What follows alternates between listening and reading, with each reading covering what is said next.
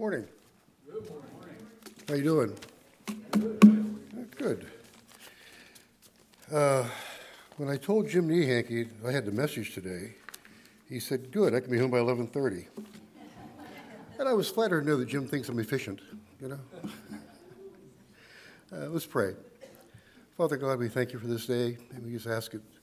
Uh, your hand will be on our words and what we, what we do and say today here.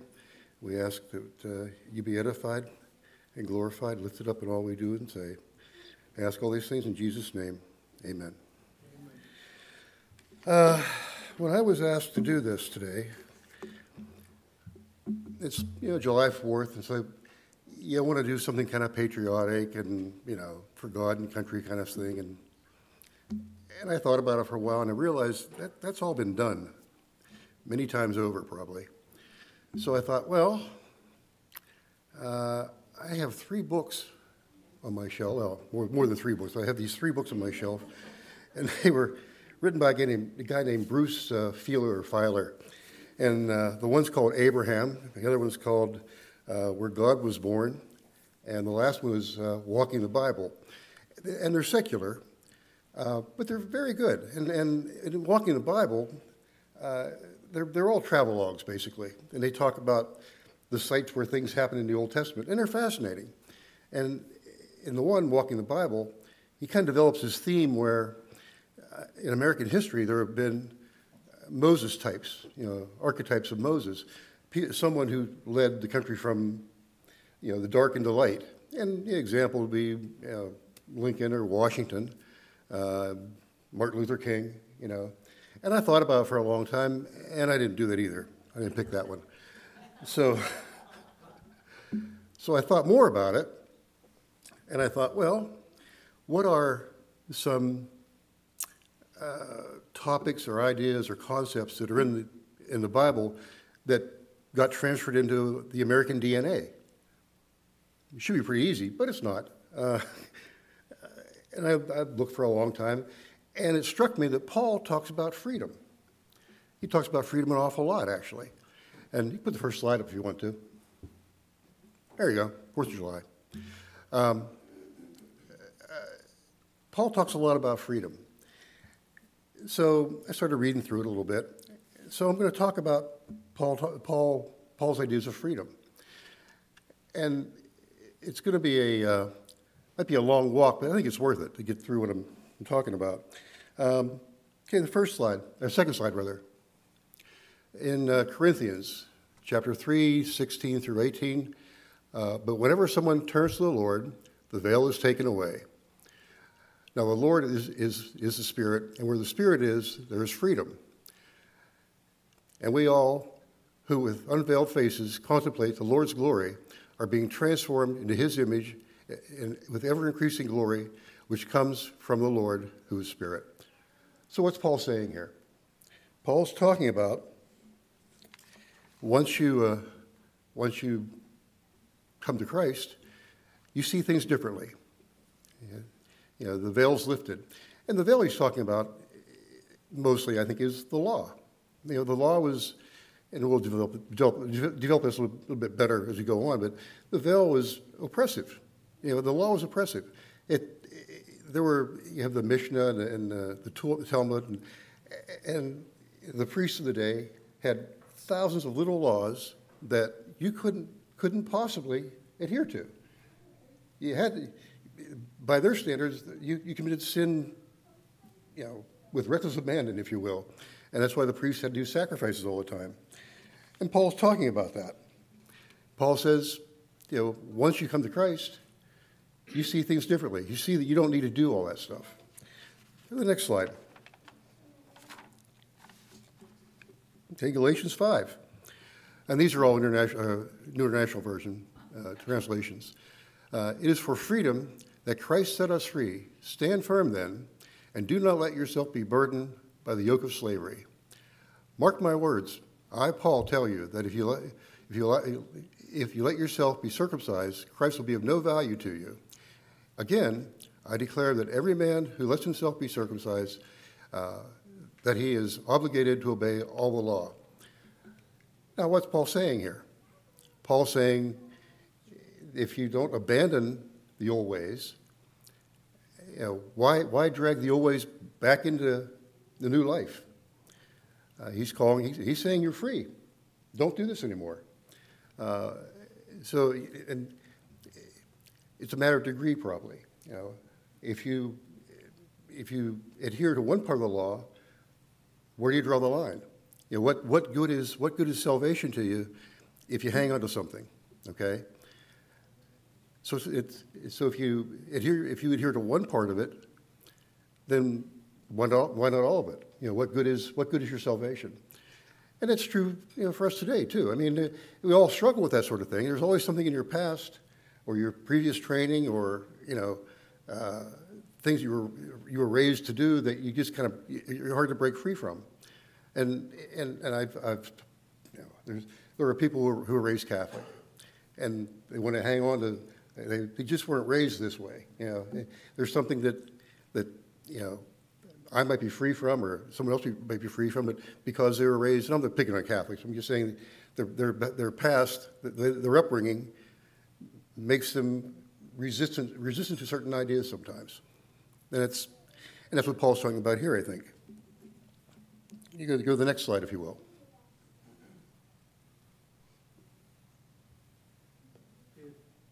Did, okay, all right. Um, Okay, according to his eternal, eternal purposes uh, that he has accomplished in Jesus Christ our Lord. In him, through faith in him, we may approach God in freedom and with, with freedom and confidence.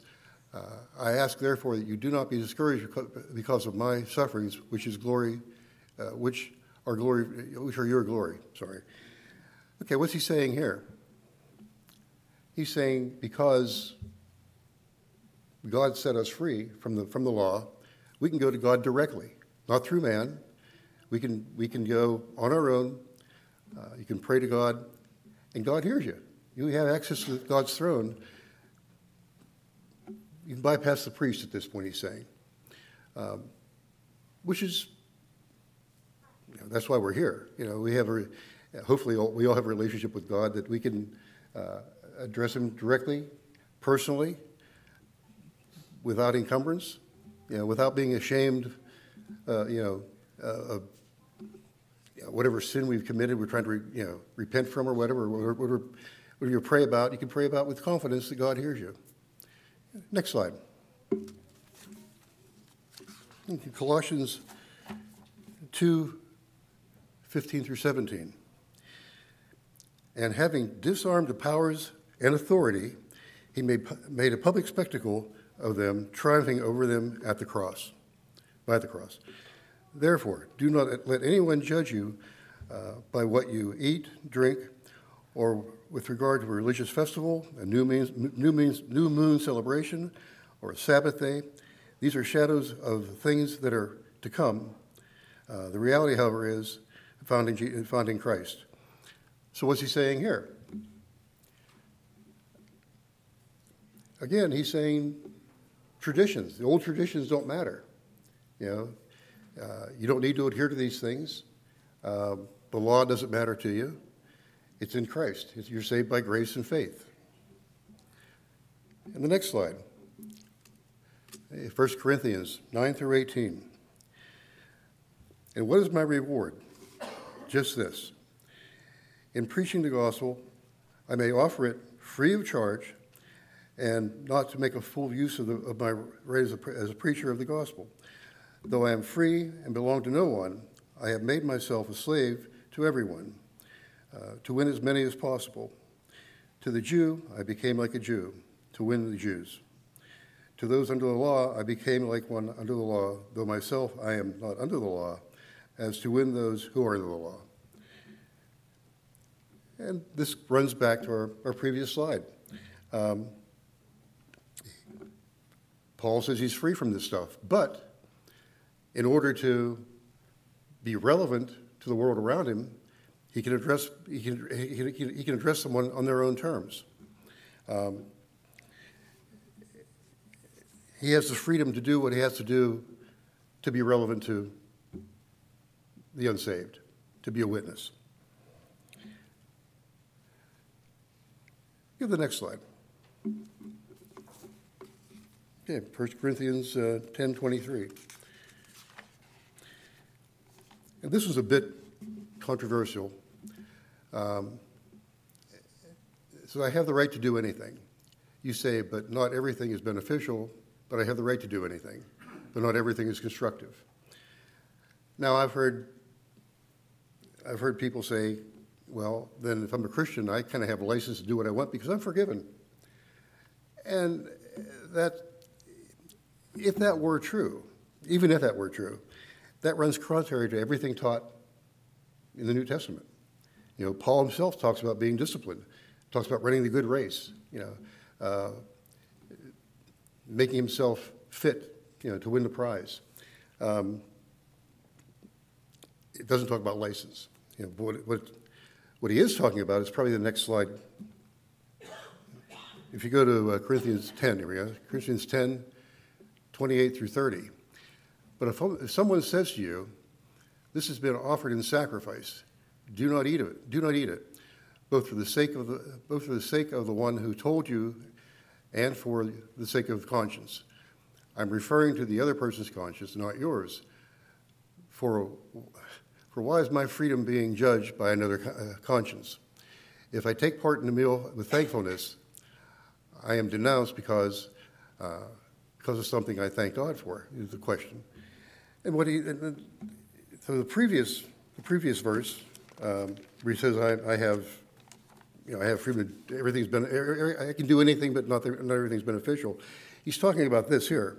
I think, I think in this verse, referring to it, um, he has, he has the right to eat sacrificed meat, but it may not be the best thing to do.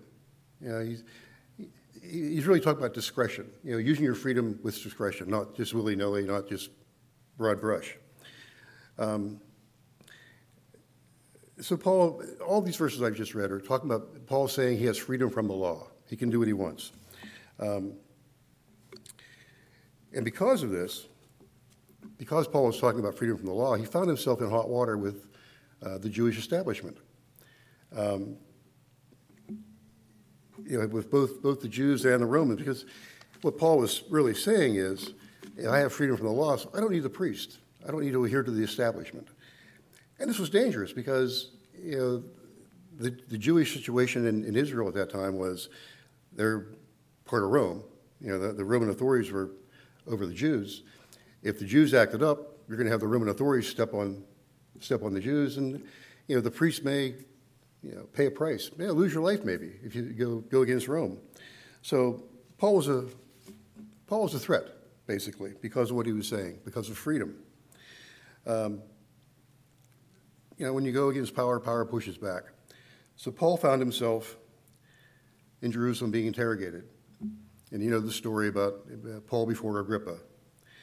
Um, you know, and Paul stands before Agrippa and he tells his story where you know he he helped uh, persecute and kill Stephen, and he talks about his road to Damascus where you know he met Christ basically. Um, and, and Agrippa's Agrippa's line to him was, or his, his what Agrippa said to him, you know, I'm almost persuaded, but not quite, you know. And there's an interesting, uh, interesting uh, line, a verse that Paul uses on my next slide. There we go. And uh, Acts 26, verse 22, uh, he says, "But Paul, or but God has helped me to this very day, so I stand here and I testify to small and great alike that I am saying nothing beyond what the prophets and Moses would, uh, what Paul, uh, what the prophets and Moses said would happen." So this is an interesting line. We'll come back to this, but this but Paul's saying, basically, I think some, there's some, some translations that Paul says, here, here I stand. Um, but, you know, Paul says, I stand here and I'm telling you the truth. This is what happened. So, so far, you're probably thinking to yourself, this is all stuff we've heard before, maybe, and, but what's this have to do with the Fourth of July? You know? Well, here's where the turn happens. So, uh, 1400 years or so after Paul, there was a, a priest in uh, Germany and who was studying Paul. And he was seeing a similar, uh, a, a very similar situation between Paul's issues and his own. You know, Paul went against authority, you know, saying the authority had no power, you know, in matters of, of uh, faith. So Martin Luther um, wrote, a, wrote a series of you know, pamphlets or theses. It's called The Disposition of the Power of the, of the Indulgences. So what was happening in, in Luther's time was that um, Pope, uh, Pope Leo X, I believe, um, had launched a fundraising program. He was going to build uh, St. Peter's Basilica in Rome. And to do that, he needed cash.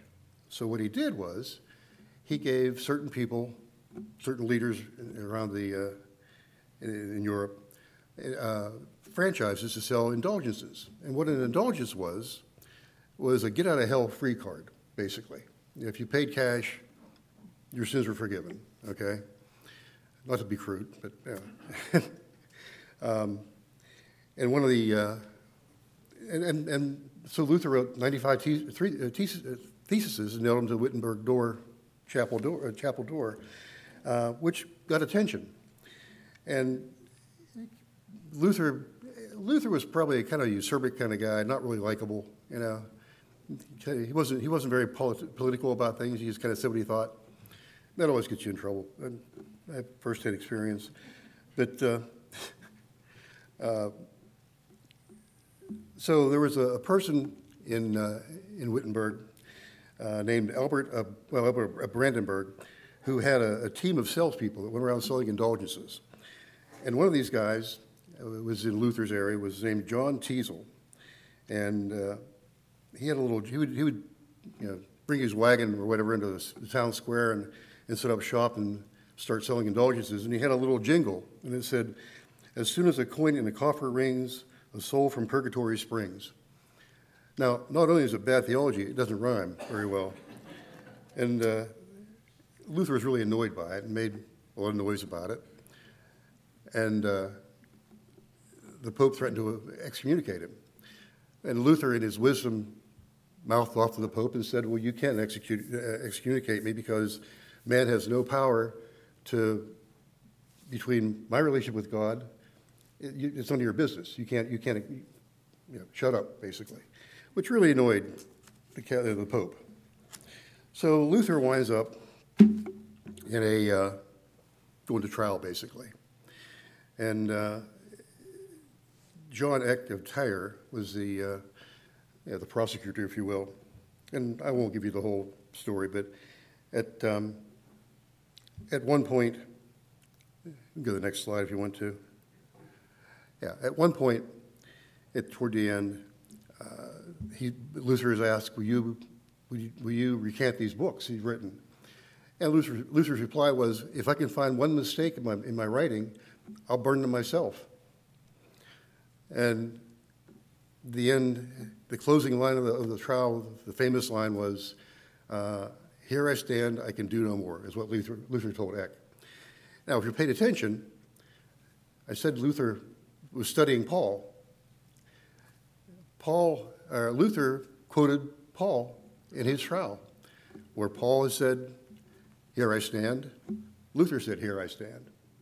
That's not an accident. That, that, that's, you know, Luther was a student of, of Paul. Um, so Luther's teaching, you know, I'm sorry, yeah. uh, well, Paul, where Paul taught that uh, Christ's teaching superseded the law, Luther taught solo, solo uh, scriptura, which means scripture alone. Um, yeah, supersedes the Pope, basically. Um, and both men got the wrath of, the, wrath of the authorities on them. Um, so what, what Luther did was, well, at this point you're probably asking, well, what's this to do with the Fourth of July? okay, so what really happened was that Luther really ignited the Reformation. And, you know, for the next hundred years or so, uh, Europe went through this transition between Catholic and Protestant back and forth and back and forth. Um, and what really, the next, the next big thing that happened for uh, the Reformation is that Henry VIII wanted to get divorced, and the Pope wouldn't let him. So he broke away and said, I'll, I'll build my own church. So he had the Church of England, which now is the Episcopals. Know, it's the same, the same denomination, basically. Um, you can go to the next slide if you want. So in 1620, uh, you had the Pilgrims come over in Plymouth Rock and all that, and they came. They were separatists, Puritans. They came. They came here to uh, get away from the turmoils in Europe. And in 1630, we had John Winthrop, and John Winthrop was the um, the, well, they, they, they set up the, the Massachusetts colony, and he was the governor. And John Winthrop uh, gave a speech that is really an American icon. And I won't read it all to you, but uh, in part, it says Now, on the way to avoid shipwreck uh, and to provide for the prosperity is to follow the commandments of Micah, to do justly, to love mercy, to walk humbly with your God, and, and, and for this end, we must be knit together, uh, knit together as one man, basically is what it says. It goes on, and it says, uh, "The Lord will be our delight. To, the, the, Lord, the Lord will be our delight, and dwell among, dwell among us as His own people, and He will command a blessing upon us uh, in our ways, so that we shall see much, much more of His wisdom and power." uh, and goodness and truth than formerly uh, we had, had been acquainted with. And it ends by saying, well, not end by, but later on it says, uh, For we, we must consider that we shall be a city upon a hill, uh, the eyes of the people upon us, and we shall, uh, we shall deal, and if we deal falsely with our God uh, in this work that we have undertaken, he will, he, and, and, and to cause his, and, and to cause him to withdraw his power, his protection from us, we shall be made a story and a byword throughout the world. So what he's saying is, and it, it, if you get a chance, just look it up, read, read his speech. He's invoking God. Yeah, the first, the first colony, real colony that got set up in this country, the governor, it was a prayer basically. What he was saying, he, he invoked God. Uh, and, it, and, that speech has been famous and, and quoted throughout, uh, throughout our history. Um, if you go up a little bit to the next, uh, next slide, if you would. There you go. In 1830, 100 years later, a guy named uh, de Tocqueville uh, came over, 1831, and he wanted to find out what was so nice, what was so great about this, this new country? What was, what was, why did it work so well? Um, and he, when he did, he, uh, he found out that the United States, well, America at that point was a, was a very religious country. And in this slide here, it says, Not until I went into the churches of America and heard, and heard, and heard her pulpits flame with the, the righteous, I did not understand the secret of the genius and power. Uh, God is great because America is good. And if America ever ceases to be good, America will cease to be great. Well, it's kind of a poignant statement. Um, so, so you know, 200 years after Winthrop said his prayer, basically on the on the on, on the flagship Arabella, America was still very godly, you know, very much, uh, uh, very much following God. And the City on the Hill speech has been quoted by John F. Kennedy uh, in his farewell speech to Massachusetts, the Massachusetts um, uh, Congress, basically. basically uh, he said the same thing. You know, he quoted he quoted Winthrop and said, you know, we need to be the city on the hill.